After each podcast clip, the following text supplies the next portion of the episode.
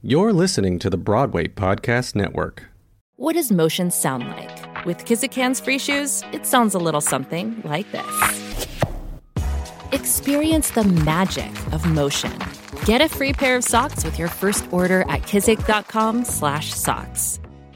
Mom deserves the best, and there's no better place to shop for Mother's Day than Whole Foods Market. They're your destination for unbeatable savings, from premium gifts to show-stopping flowers and irresistible desserts. Start by saving 33% with Prime on all body care and candles. Then get a 15-stem bunch of tulips for just $9.99 each with Prime. Round out Mom's menu with festive rosé, irresistible berry chantilly cake, and more special treats. Come celebrate Mother's Day at Whole Foods Market.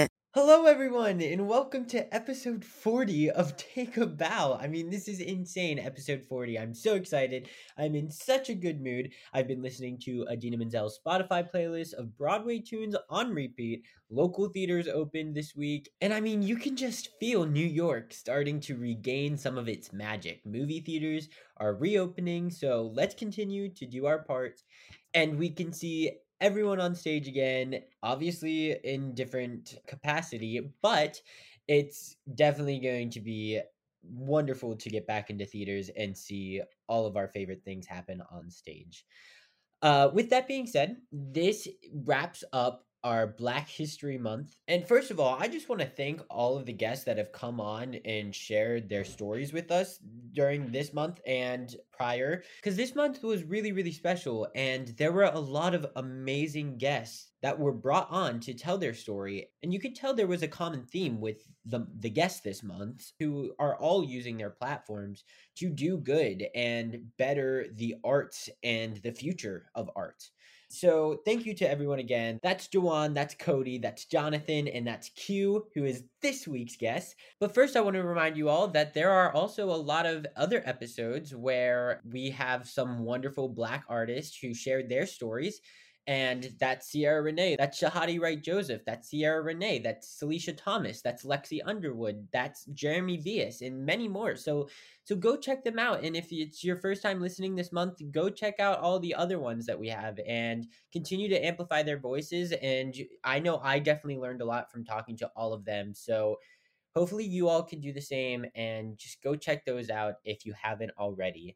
And before we turn it over to the interview with our lovely guest this week, Q Smith, let's talk about some news. So, I'm not sure if all of you have been watching, but it's been really, really cool. Every Friday of February, Broadway for Racial Injustice has hosted a live little YouTube stream, and they're calling it Revival. And what it is, is three people perform a song and it's literally about a 15 minute show and three people you know talk about their experiences and their stories and they perform a song. It's literally 15 minutes and it's these amazing artists who are coming and they're singing and they're expressing a story it, you really feel like you're like watching them on a stage because they're not at their homes like they're in like a little studio and they're just giving this beautiful performance. And so those are all on YouTube. But if you want to watch it live, it's Friday at 7 p.m. Eastern Standard Time. So that's for California Pacific time, etc.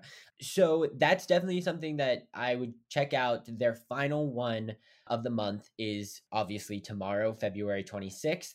So go check it out and go check out the previous ones if you've missed them because I promise it's worth it and it's literally 15 minutes and you're going to be thankful you did.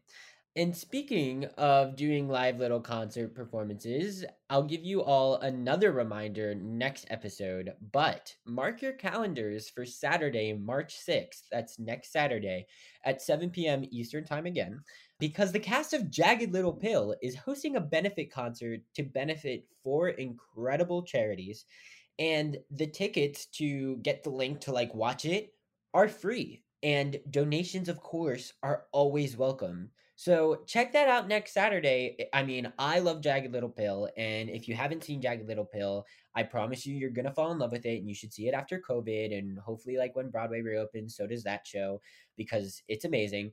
Even if you haven't seen Jagged Little Pill, like I'm sure there's someone in it who you're fans of, and they're going to be doing this concert, and it's incredible, and they're all so talented. So go check that out for sure. It's free at 7 p.m. next Saturday. I know I'll be watching, so I, I'd love to hear what you all have to think about that. And it's just another event that people are expressing themselves and in, in creating art for and entertainment for all of us. So I'm really excited about that. And a few other things that I'm really excited about. Uh, a few things were announced yesterday, February 24th on Wednesday.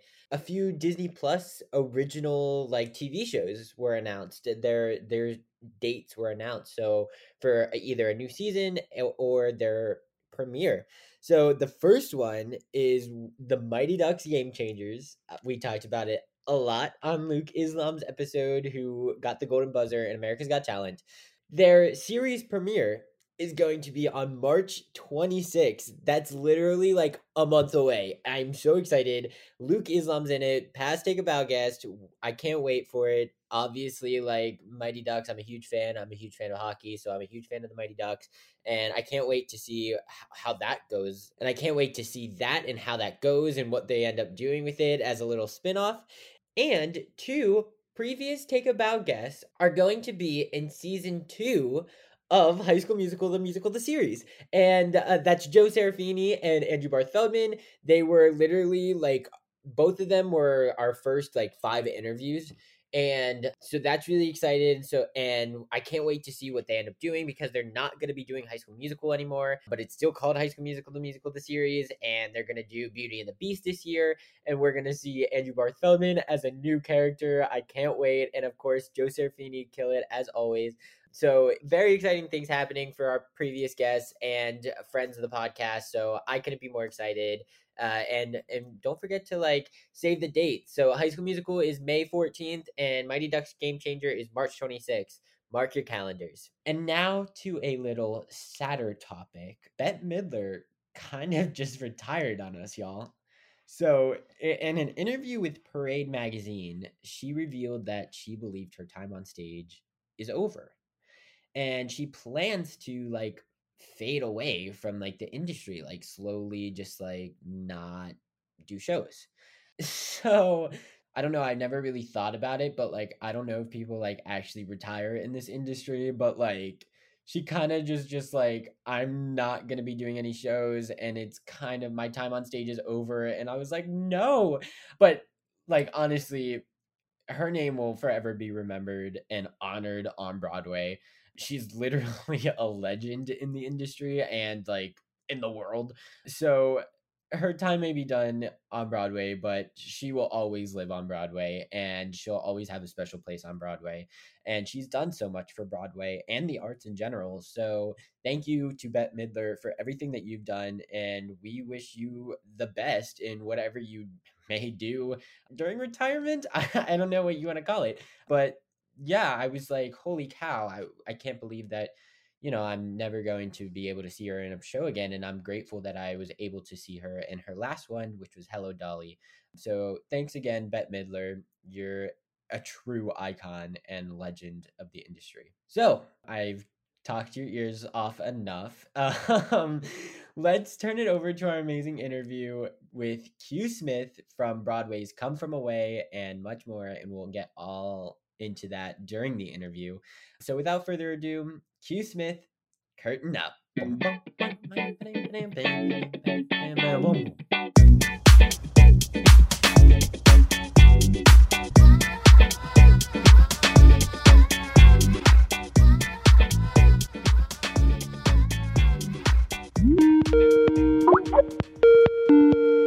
Today's guest is an award nominated actress for her performance in Come From Away, she is also known for her role as Miss Andrews in the Broadway production of Mary Poppins and was in the first revival of Les Mis on Broadway and so much more. So, welcome to Take a Bow, Q Smith. Well, thank you for having me, Eli. Oh my God, I'm so excited for this. It's so great to reconnect with you and just catch up and all of your amazing things that you've been doing since we met on the Mary Poppins tour.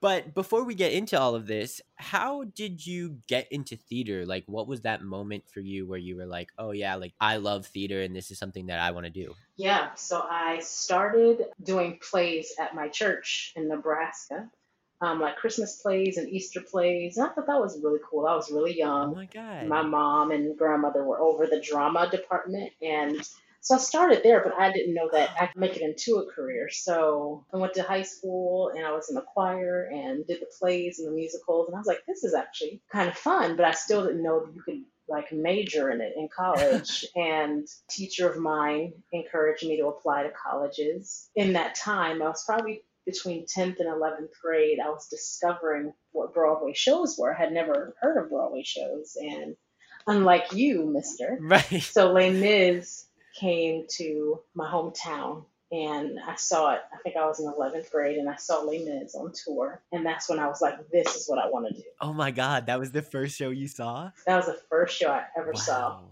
hmm That's amazing. Yeah. and ended up Wow. And then you were in, on Broadway. Oh my God. Yes. That's unbelievable. Wait, so before we begin, you used the name Q Smith, and I heard the story of how that came to be, and I absolutely loved it. Will you share that story of how the name Q Smith was kind of born? Because that's what you used for your Broadway name. I do. So, so around the same time in high school, it, it was a couple of things that led to it. But there was a movie called Juice that came out, and there was a character. It was a guy. His name was Q. And a friend of mine, we performed together a lot. She said, "Did you see that movie last night or whatever?" And I was like, "Yeah." So I'm gonna start calling you Q.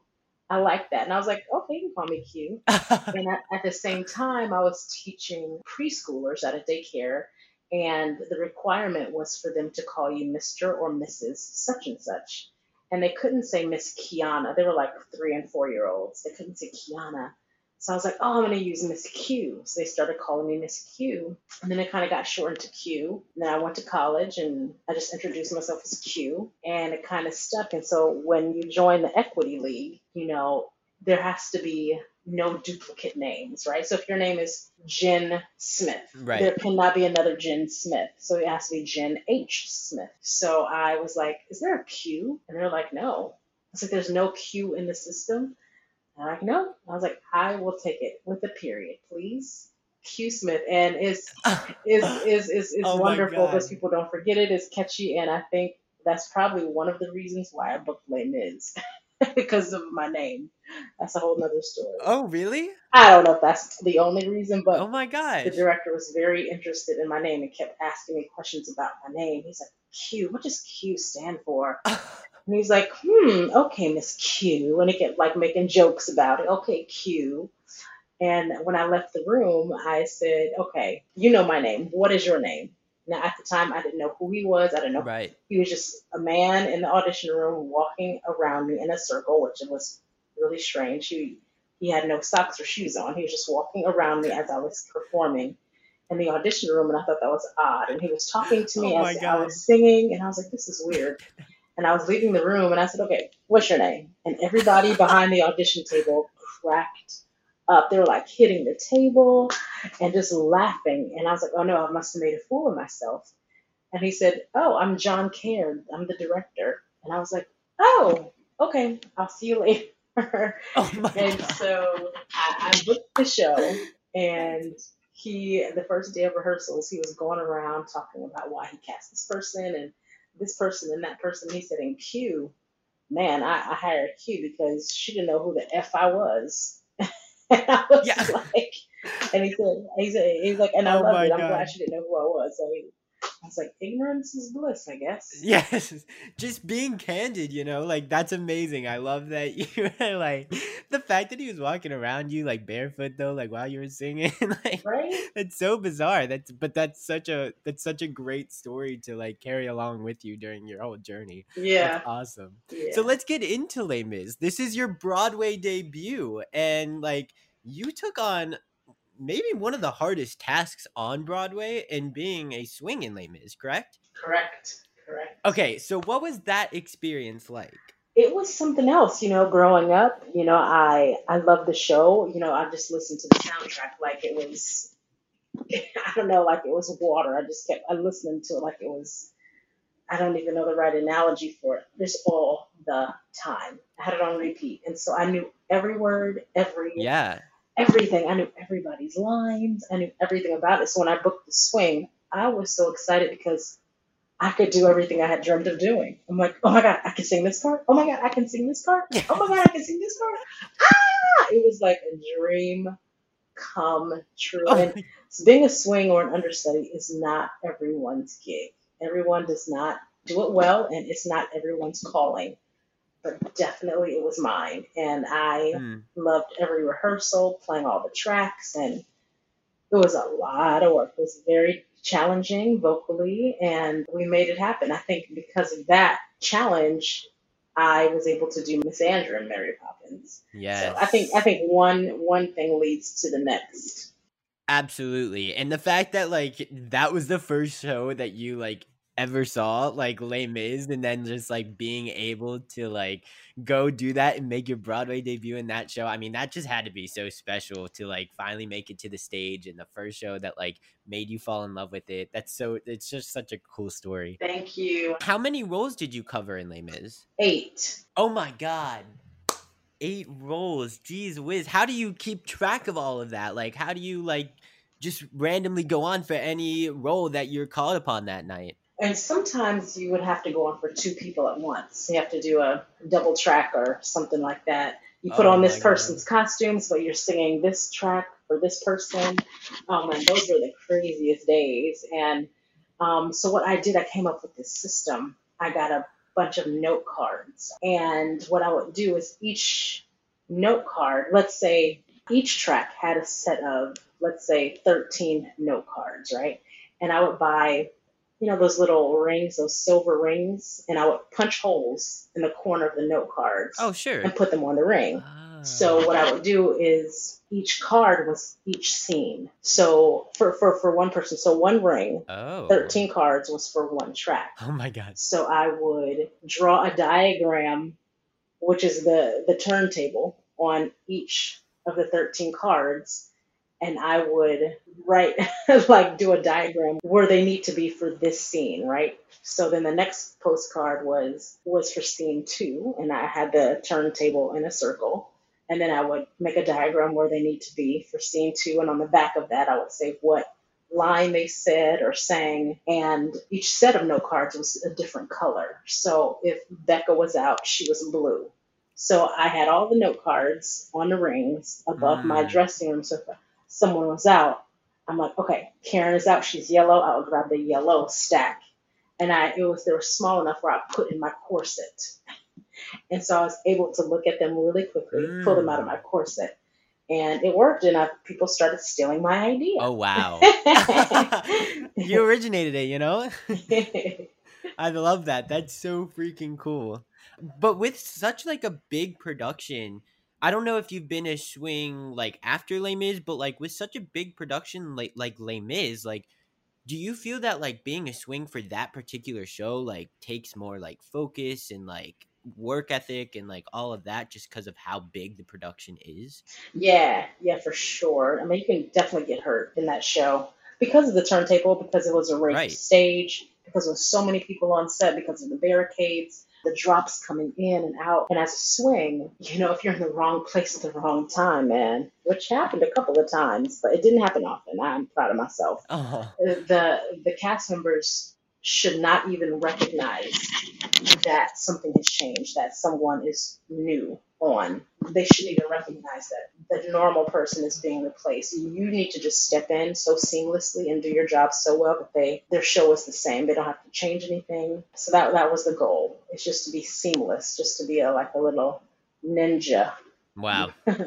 I mean, I I don't know. uh, Like swings have like one of the coolest jobs on Broadway, but also like one of the toughest. So like, I applaud anyone who is a swing and just has done it before. Like, kudos to you guys for just doing what you do and doing it so well. Um, but like, so you were in the first revival, and like you said that there was a fair show you ever saw, and then a couple of years like down the line, you know, you're in Come From Away, and then the second revival of Les Mis is across the street from you. So, like, did you ever have like any moments where you could like go visit or like? I don't know. Like, was there anything special because it was your Broadway debut? So I'm sure the show is special to you. Like, did you have any cool moments because of it was on the same block as you? Like, um, actually, Come From Away is behind the theater. Oh, it's behind it. Okay. So so Les Mis was on 43rd, and Come From Away is on 44. Yeah, they're they're they're kind of connected mm-hmm. via Shubert Alley. Right. Yeah, but they're they're they're not across the street from each other, but they're right back to back, which is you just you're the first person that made me think of that. They're actually back to back. Yeah. But what was connected to Les Mis at the time was um, the revival of a chorus line. Ah. It was funny because there was a sort of secret passage door that you could go through and end up in the wings of their theater. So I would be in costume sometimes, in full Les Mis costume with corsets, and I would find this little door and I would go into the wings and watch a chorus line. I would watch them perform, and it was so magical. And they found out that I was doing it, and then they started coming over to us when they could and watching us and waving in the Oh wings. my god. and they're in their leotards and stuff. That was fun. I'm obsessed. That was That's incredible. I mean, it's so cool to just like you, you know, you find things that just like y- you just works and then like people see it and then people want to do the same thing and like you create all of these great memories. The longest field goal ever attempted is 76 yards. The longest field goal ever missed? Also 76 yards. Why bring this up? Because knowing your limits matters, both when you're kicking a field goal and when you gamble. Betting more than you're comfortable with is like trying a 70 yard field goal. It probably won't go well. So set a limit when you gamble and stick to it. Want more helpful tips like this? Go to keepitfunohio.com for games, quizzes, and lots of ways to keep your gambling from getting out of hand. Hello, it is Ryan, and we could all use an extra bright spot in our day, couldn't we? Just to make up for things like sitting in traffic, doing the dishes, counting your steps, you know, all the mundane stuff. That is why I'm such a big fan of Chumba Casino. Chumba Casino has all your favorite social casino style games that you can play for free anytime, anywhere with daily bonuses. That should brighten your day a little. Actually, a lot. So sign up now at chumbacasino.com. That's chumbacasino.com. No purchase necessary. VGW Group. Void were prohibited by law. See terms and conditions. 18 plus. Speaking of great memories, let's transition into Mary Poppins because that is how we met. Um, we we had a short little stint together, but um, that being said, the time that I had with you was just incredible. Your voice is unbelievable. But you started out on the Mary Poppins tour, and then they moved you to Broadway because of the success that you were having on tour. So let's talk about the tour first. What was it like to go on tour? Like, I believe that was your first touring production, right? No, I had done many tours before that. That was my first. Oh, That was the largest touring production I had ever done. I think I have counted. I think I've done 13 tours or something like that altogether. I have to recount. no But, um, way. Yeah, I've been, I've been around. Look Yeah. at you. I gotta, I gotta, I gotta check my sources on here. Um, that's incredible. 13 tours. Oh my God. So what do you have like a favorite place that you've ever like gone to on tour with the show? Yeah, I mean, gosh, there've been. I've seen almost all 50 states because of touring. Um, I've seen every place except Alaska and Wow. Alaska, Montana, and Rhode Island. Random. So those are the only three places I've never been in the states. Ah, but one of my favorite places that I've seen on on tour specifically, Oregon, Portland, Oregon. I really, really enjoyed myself. And Yeah. Colorado was very nice. It was very nice. Yeah, doing the winter sports and winter activities. That was that was beautiful on our days off. yeah, sure. Yeah, and parts of California. Hmm Like, what's your favorite thing about like going on tour with the production? Is it like, you know, seeing the world? Is it kind of like traveling with your castmates? Like, what? There's like so many things that are like so cool about touring. Do you have a favorite part? Yeah, I mean, I think I learned the most about life from touring. I tell students to tour all the time. Like, if you can, to get a tour or just go see the world. You don't even have to work. Just like go and go to Europe for a few months, you know, or whatever. Just go see the world. It will change and inspire your art. Yeah. My favorite part was just meeting people, and I discovered I love bike riding. Oh my god, that's amazing. a lot of times on tour you don't have cars, and uh, I was like, what's the easiest way to get around? I was like, let me just try bikes. And so I would get on a bike, and first of all, it's good exercise, and then it can take you places that are a little too far to walk, but perfect for a bike ride. And then you're you're not on a bus, you're not on mass transportation. You can take your time and feel the breeze and see the community that you're in, and Wow. it's just a really good feeling. I love bike riding. Um, I have to have a bike everywhere I go, basically. So another part of touring was just seeing the new cities and meeting the the locals. I loved meeting. I love meeting the locals. If I got paid a dollar for every local person I met that inspired me or told me something that was life changing, I would be a millionaire. Yeah. yeah I love meeting the people. Oh my god. yeah, for sure. It's so cool because on tour, like you say, like you go to all these new places. So like for people that don't know about tours, like when you go to a new state, you know, everyone backstage is almost completely different. So like you have to like it, it's almost a different show in each state. I mean, obviously the audience plays a huge part on that, the people backstage, eh, and so much more. So it, it's so true. Like when you say you go to a new city, you know, you have to meet all of these new amazing people and everyone is always so welcoming and that's what i just love about this community of theater and just how amazing like and you really find yourself on tour as a person and you meet all these great people and i think a lot of that has to do with like knowing who you are as a person and like you really do a lot of soul searching out on tour so it's really really cool Mhm. but so you played the role of the bird lady on tour and miss andrews However, when you transitioned to Broadway, you only played Miss Andrews, correct? Not the Bird Lady anymore? correct. Okay. So, were there any other changes that were in your track or were there any differences in the show as a whole from tour to Broadway or like what was that like? I think there were just minimal changes um, or differences, I should say. I know on tour they changed what was that spooky song that they sang for the kids, the original yes, version. playing the game. Ah, the Temper Temper song. was the original version, right? Temper, temper. Thank you. Yep, temper, temper.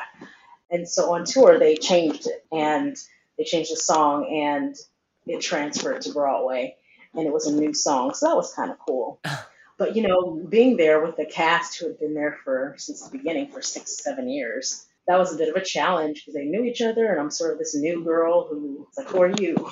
you know. Right. But you know, I just showed up and I did my job, and that was basically it. Cameron Mackintosh and gave me this opportunity of a lifetime, and I'm so grateful, so grateful for it.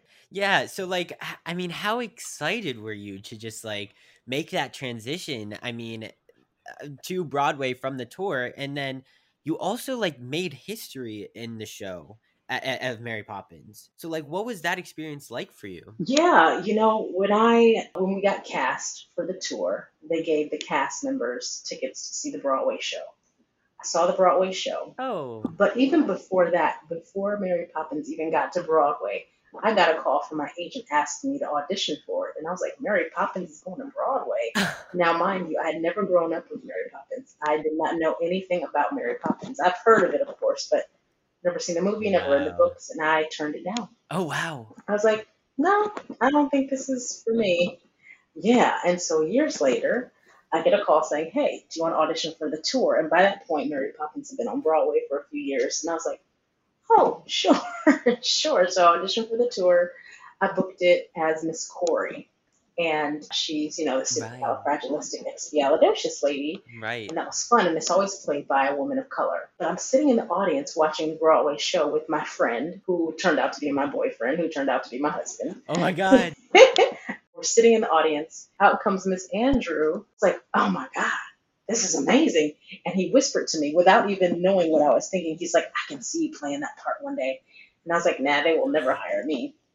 I'm from Miss Andrew. And I was like, nah. Wow. And but in, in my heart, I was like, oh, maybe one day I would love to do something like that.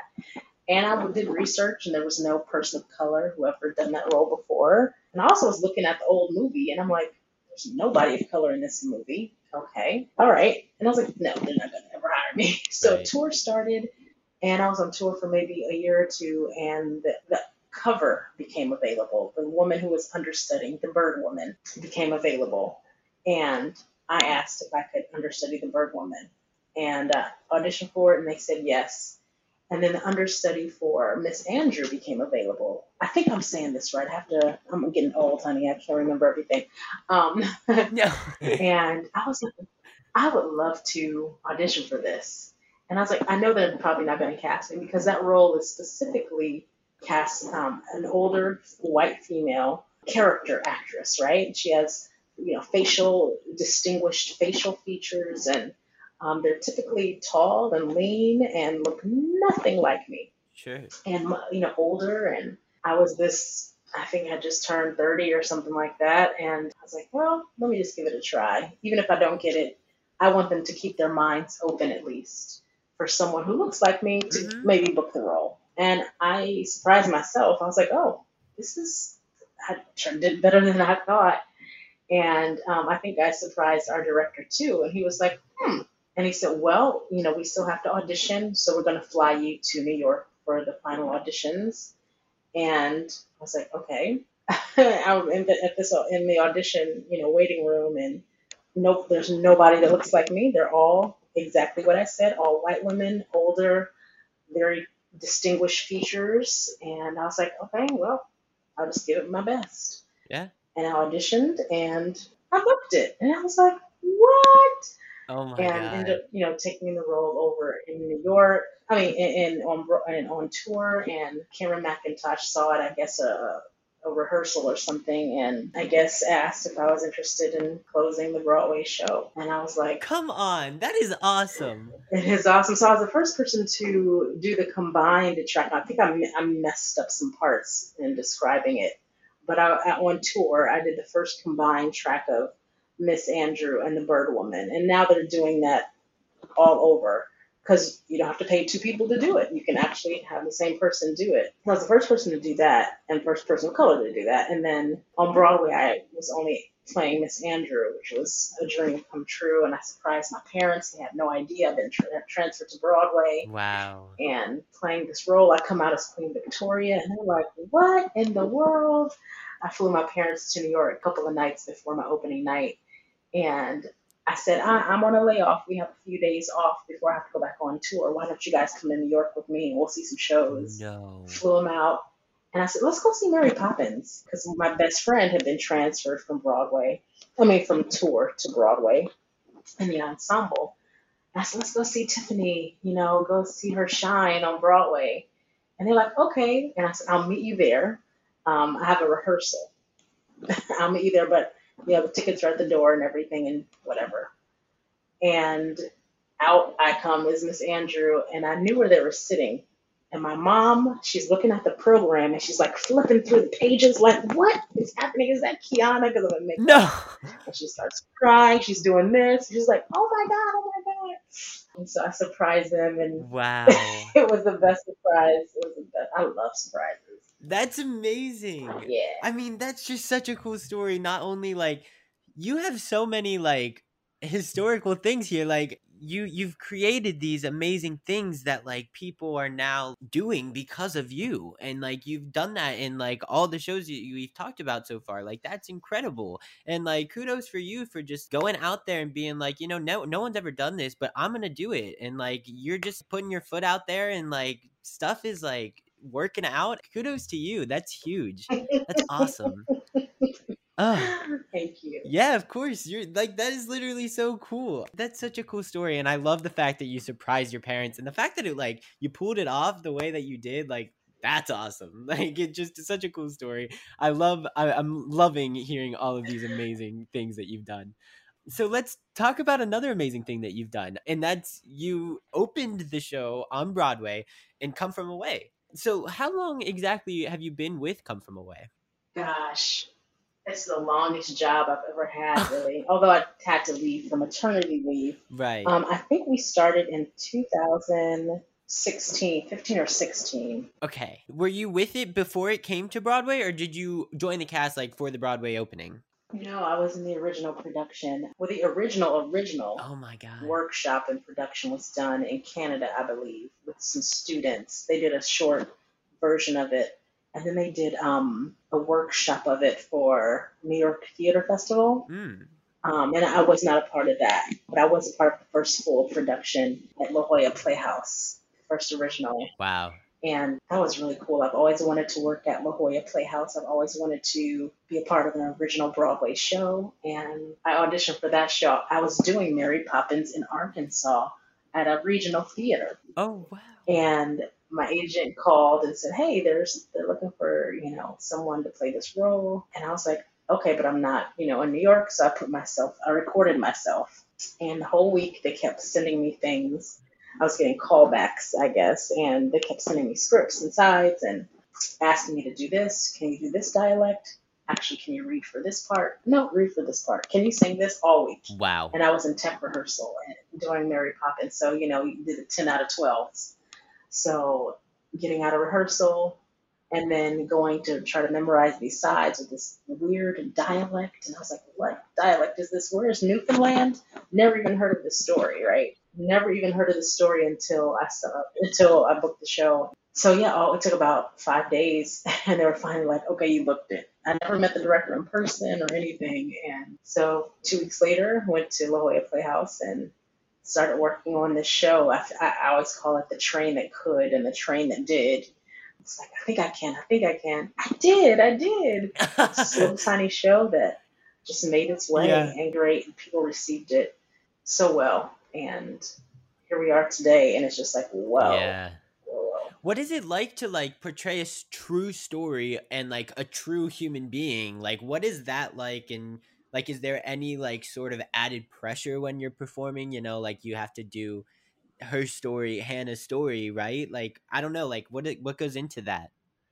yes all of the above there is Okay. added pressure there is but only the pressure that you put on yourself because once you meet the people it's like oh they, they you know she gave us her seal of approval um, her whole family did and Oh. she is a little irish woman people don't Oh, know wow. that she's a little irish woman from ireland who lives in where do they live in long island in brooklyn or something and i'm portraying this woman who looks nothing like me Right. but I thank the director and the writers for saying that although you don't look like this person, you can still tell her story. Her Mhm. story is still true. And uh, I tell it as honest as possibly as possible. I just do my best, you know, and I was hoping the whole time they wouldn't fire me from all the little productions we did regionally because they were trying to figure out, you know, who fits what. Is this, and before we get to Broadway, you know, because they are well in their rights to recast, you know. And I was like, please don't fire me. I really want to stay with this show. I was trying to work it Mhm. out, you know.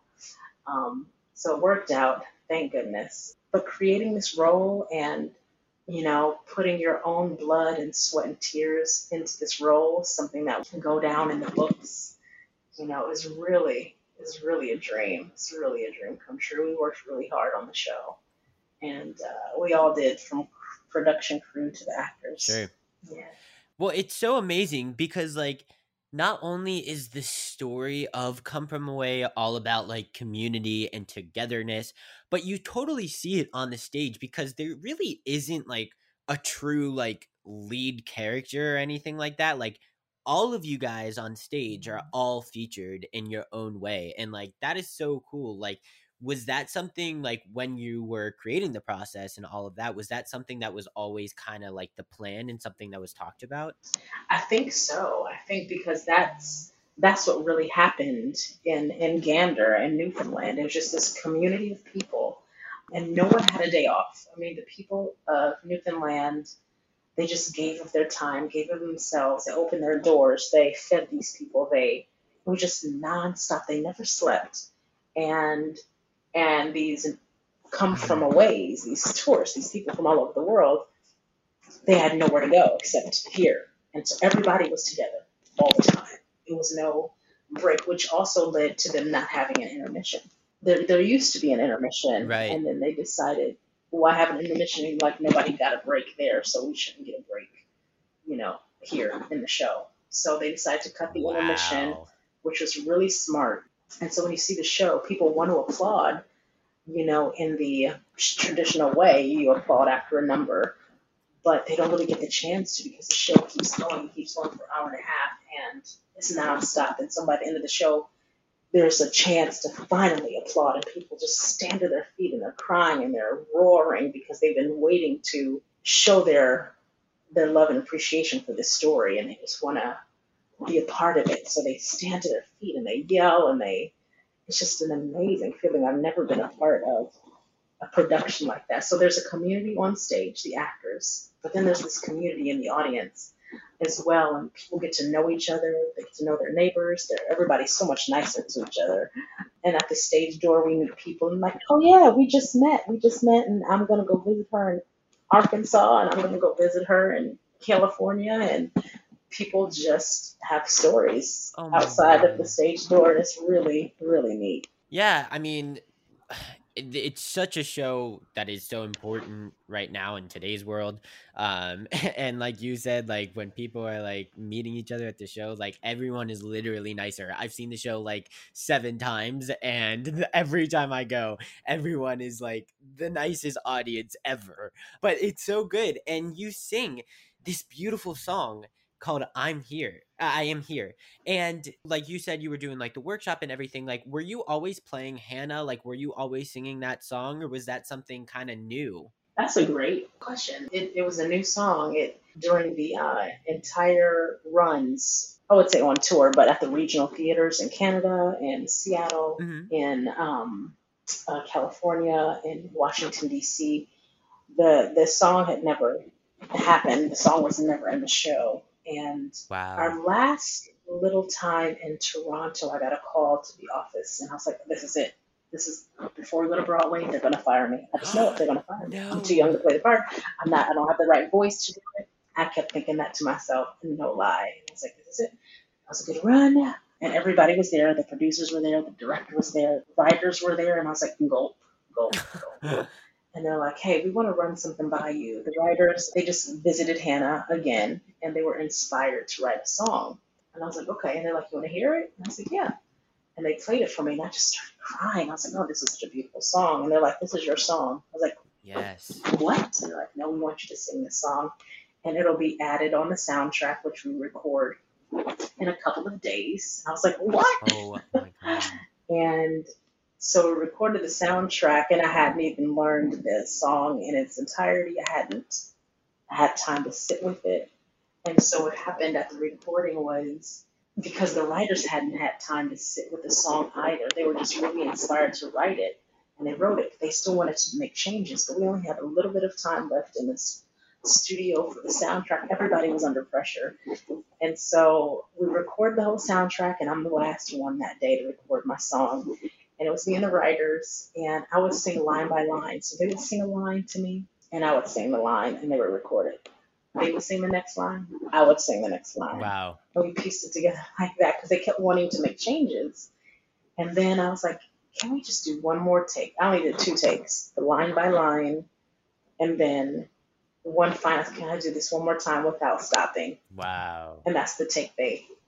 Yes. Oh my god. Is that one? So, and I, I still hadn't had time for it to sit, and we didn't have time to like, you know, have its little nuances and things. But it still turned out. We're pretty pleased how it turned out. Oh my god. Amazing. It's literally arguably the most emotional song in the show. Like that is the part where I start to started to break down and just like let it all out because it's so emotional and it, the way that you perform it is just incredible. Um With the Lucky Land slots, you can get lucky just about anywhere. This is your captain speaking. Uh, we've got clear runway and the weather's fine, but we're just going to circle up here a while and uh, get lucky. No, no, nothing like that. It's just these cash prizes add up quick. So I suggest you sit back, keep your tray table upright, and start getting lucky. Play for free at LuckyLandSlots.com. Are you feeling lucky? No purchase necessary. Void where prohibited by law. 18 plus terms and conditions apply. See website for details. Lucky Land Casino asking people what's the weirdest place you've gotten lucky? Lucky? In line at the deli, I guess? Aha, in my dentist's office.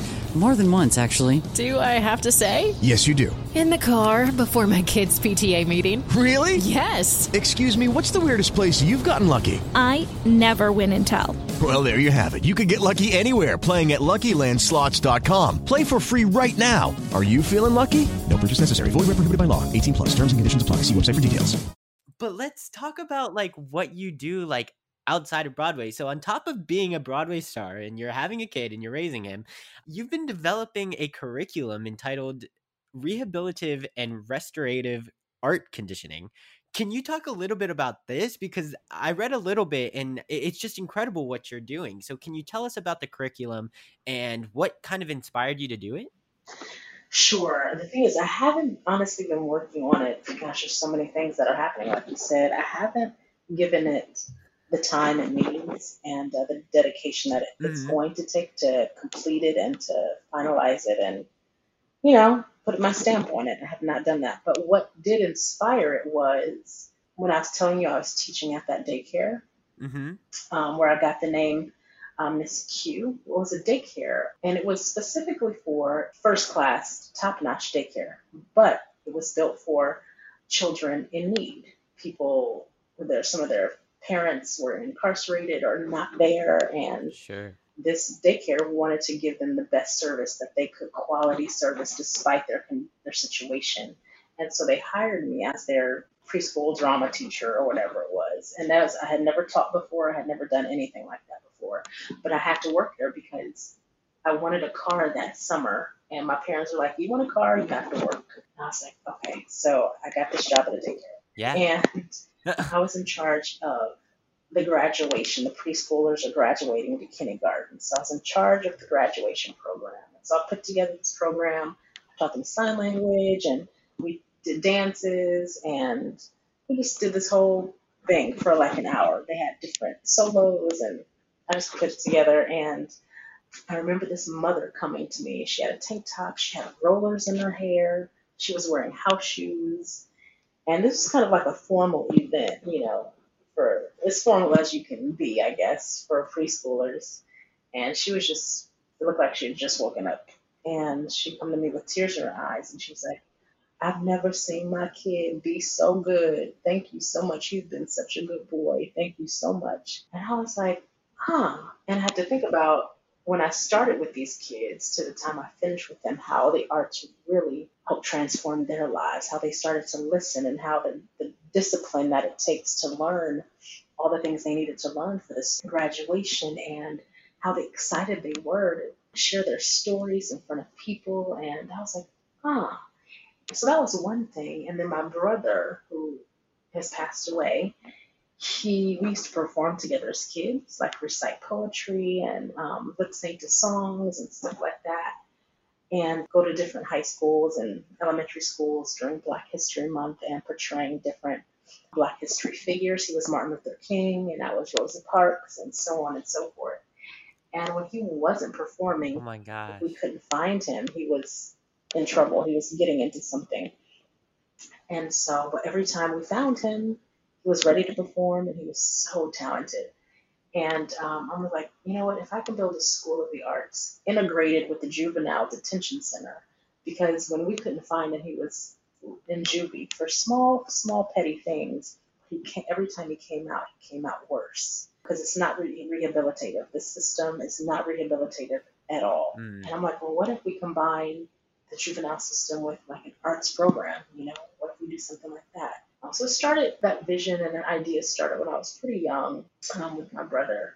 And then when I went to teach, it continued. And so I just started working on a curriculum trying to help students with learning disabilities and um, behavioral problems um, get inspired and help them with discipline and focus through through the arts. So I'm still I'm still developing it. It's, it's in my heart more so than on paper. You know what I mean? It's it's something that I try to do Yeah. when I go and do workshops or teach. I try to implement a couple of ideas that I have and see what works and what doesn't. That's incredible. I mean, just to have that as like a thought and a goal, you know, like it's so much t- easier to like really form something when it is something that like you're really interested in that you really want to do. So I have no doubt that soon enough, you know, look for you and that beautiful beautiful program that you're going to create because it's just so amazing and it's definitely something that is needed. It's just it's awesome what you're doing on and off the stage. Thank you.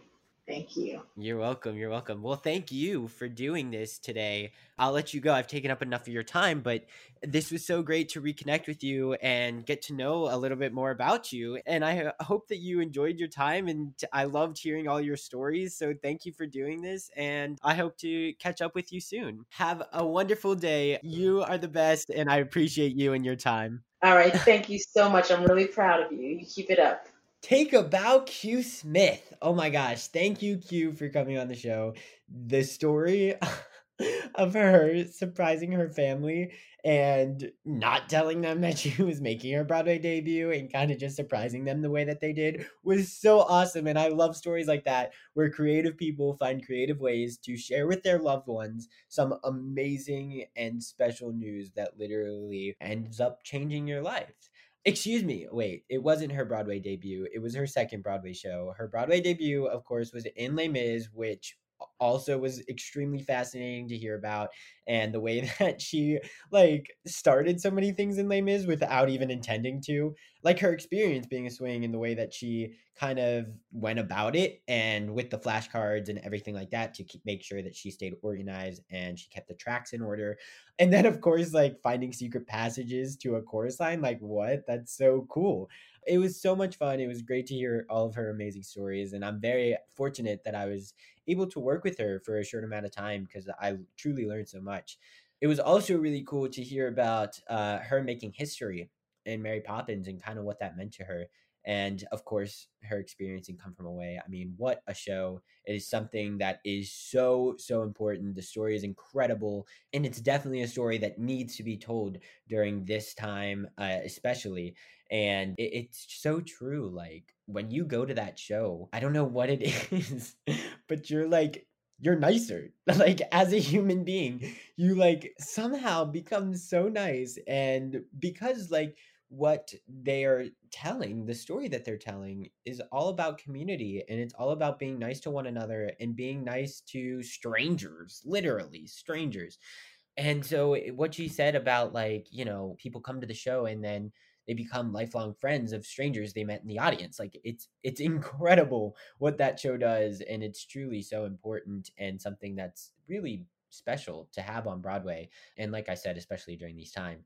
So thank you Q for telling your story and helping you know everything in the arts helping kids you're always teaching and go check her out at Cooperstar on Instagram and you can visit her website at Q dot Smith, like A dot Ham, Q dot Smith. Um, it's actually really cool. Q dot Smith.com, and it's it's great. So she's the best. Lots of cool stories were told. So I'm very thankful that I was able to get a chance to talk to her and learn about her experience and as well as to share that with all of you. So, with that being said, let's turn it over to the drama dictionary. And okay, the drama dictionary this week is actually not going to be like definitions, but it's going to be lingo. So if you are like, if you do some acting and stuff like locally or whatever it may be, some lingo you may hear is like, thank you, five, and it's a two doche.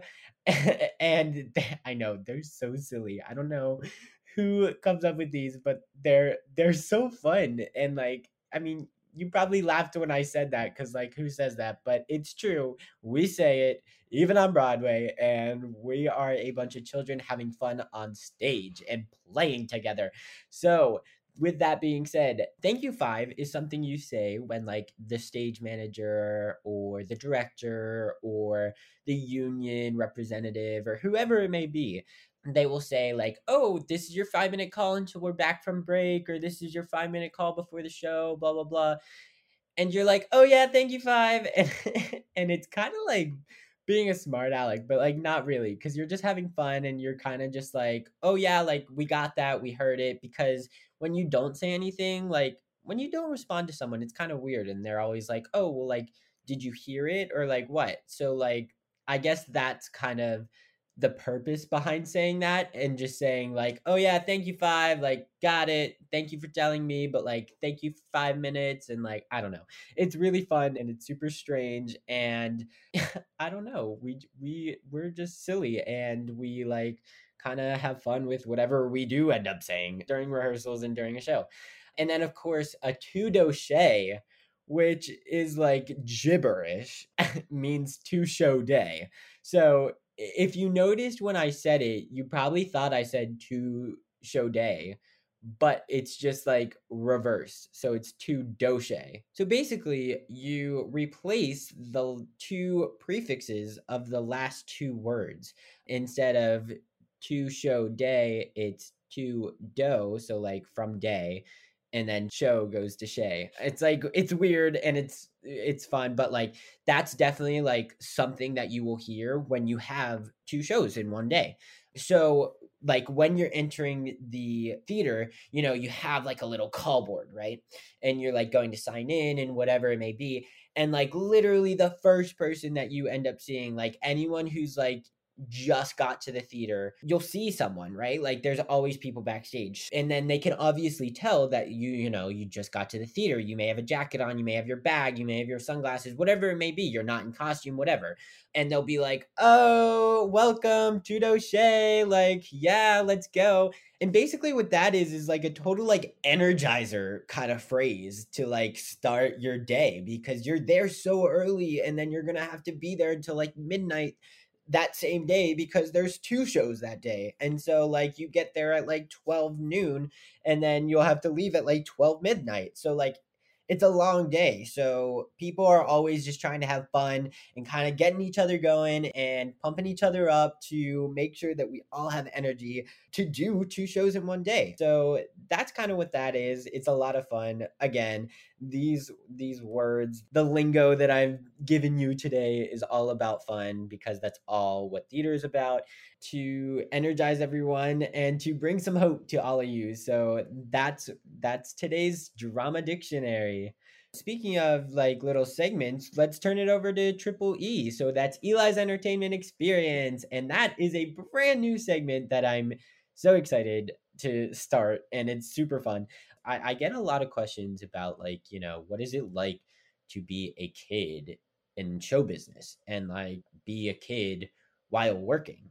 and i was actually like listening to a podcast this week and i think and that's something that was like oh yeah i should address this on mine and they were like you know i would never want to put my kid into show business because it's really challenging and you know like it's it's a lot of pressure and everything like that. And so like i kind of want to address it and like clear some things up because a lot of times you know, when kids are in show business and they're doing sh- acting or theater or dancing or dance recitals, like whatever it may be, oftentimes like it's looked at as like, oh, you know, like their parents probably are making them do this. And oftentimes, like, sure, that may be the case, but it's not always the case. Like, oftentimes, we're doing it because we like to do it. And we're also doing it because this is something fun to do right now. Like, who knows?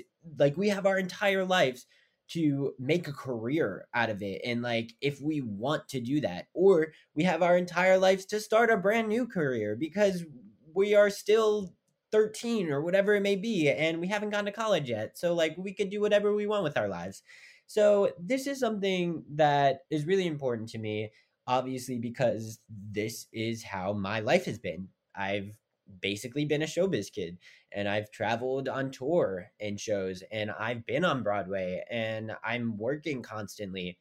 And I just wanted to say like it definitely takes a toll on a kid. And a lot of times is it's really really cool and it's so much fun. Otherwise I wouldn't be doing it. But also it's like, you know, you're still a kid and it, it can be challenging to do school and work and auditions and all of that. And even going to a performing arts school, people truly don't understand what it's like to be a kid who's working. And they think it's so cool that, like, oh, you know, you're doing theater and blah, blah, blah. But, like, yeah, but it's a it's at the end of the day, it's it's it is a job and it's a lot of work. And when, you know, like it's hard to have like a childhood, I guess you could say, for lack of a better word, but it, is. And like, you know, I'm in school and they're like, oh, can we hang out after school? And I'm like, I'd love to, but like, I can't. And like, oftentimes, you know, when kids aren't experiencing what you're experiencing and they haven't gone through what you go through, like, you don't always like understand it. So it was hard for me, especially moving from like a different state, like not knowing literally anyone in New York and coming from West Virginia. It, it was hard to like make friends because like I could not hang out with anyone because I was working. And uh, in Pippin, you know, like that was my first Broadway show that like moved me to New York. There was only one other kid. So like really I had one friend and like my dad became my other best friend. And so like it, it's just it's difficult and it's like you know, you miss out on a lot of fun things and like opportunities, but you give that all up to do what you love to do and to make a career and a name for yourself and go out there to inspire other people and not let other kids your age, you know, like bring you down or anything like that because they definitely will. And like that's the nature of this world. But that being said, being a showbiz kid definitely takes a toll on you mentally. It takes you a toll on you physically. It takes you a toll on you emotionally. And thankfully for me, I've had the right guidance and the right friends and family and support and cast members and everything like that to help keep me stay on track and continue to be a good person and continue to be a kid at heart and to continue to be all of those great things that I would be if I was just like a normal kid going to any other school. And so I have a lot of people to thank, obviously, for that. And I, definitely wouldn't be the same kid I am today. And I don't even know if I'd still love to act if it wasn't for the experiences that I've had but I truly owe it to my like support system because they've taught me to use this special gift and this unique journey that I've experienced in a positive way and to use it for good and to use it in a way of like learning how to mature at a young age and learning how to be independent and learning how to prepare for life and have a job at such a young age and not spiral off track. So I'm hopeful that all of the experiences that I've had will continue to guide me in the right direction and help have continued success in the future of whatever sorts, whether it is in theater, whether it is in movies, or whether it's not even in acting or the in this entertainment industry at all. So it's a big step, and honestly, like if your parents are forcing you into it, like you have to make sure that you love it too because if you don't it can be really challenging because i've had friends that don't love it and their parents were forcing them to do it and it just did not go well and they're not in a great place today. So it's definitely something that you have to like check in with yourself and take care of yourself and like i said like having a job and doing schools like teaches you all about like you know taking care of yourself and being independent and mature and everything at such a young age and not letting the people at school because you are becoming mature and becoming a, a kind of independent young adult at such a young age like you can't let those people bring you down because I've had experiences even in performing art school like people just like didn't understand what I was saying and like the experiences that I was trying to figure out because they couldn't relate to it and they thought it was weird that I was going through it. And like you can't let that bring you down and you just got to roll with the punches and take it day by day and, but check in with yourself and continue to be strong and continue to do what you love and remind yourself why you are doing it. And it, that always is to inspire others and to bring a smile onto other people's faces. So that's my soapbox speech everyone. And i will leave you all with that for today's episode. But thank you for listening to this week's episode. That's 40 in the books. Woot woot. Oh my god that's so exciting who knows? Maybe one day we'll have a Tout O'Shea in the near future.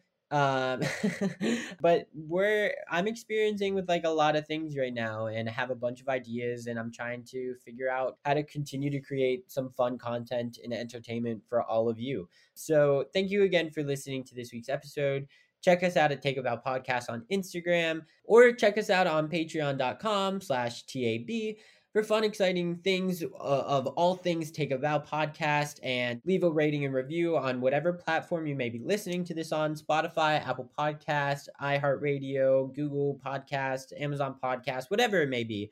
Yeah, so just thank you all for your continued support, and I hope to see you all next week for episode 41. Bye, everyone. Have a great week. For this episode's curtain call, I would like to recognize a few people who also deserve to take a bow. This podcast would not be possible without the help from Dori Berinstein, Brittany Bigelow, Katie Rosen, Alan Seales, and the team at the Broadway Podcast Network. Next in line to take a bow is Tessie Tokash, who edits the audio and all the visuals for this podcast. A special thanks to patrons Brian Thompson, Pat McNamara, the listeners at PCC, as well as all of the other patrons for their continued support. If you're interested in becoming a patron, go to patreon.com slash TAB. And if you enjoyed this week's episode, don't forget to subscribe on the platform that you're currently listening to this on. Also, feel free to give us a follow on Instagram at Take Bow Podcast.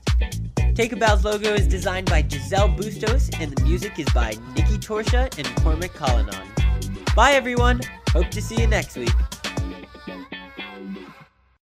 Hey, it's Leslie Odom Jr. here on the Broadway Podcast Network to tell you about the Rise Theater Directory, a program of Maestra Music. Rise is a national online resource designed to connect and empower backstage and administrative and creative theater professionals from underrepresented backgrounds. If you work or aspire to work in the theater community, this can help you find your next project. And if you hire theater professionals, search the Rise Theater Directory to find your next team. Create your profile now and get more information by visiting risetheatre.org. That's theater with an R E R I S E T H E A T R E dot org because only together we rise. Okay, round two. Name something that's not boring. A laundry? Ooh, a book club.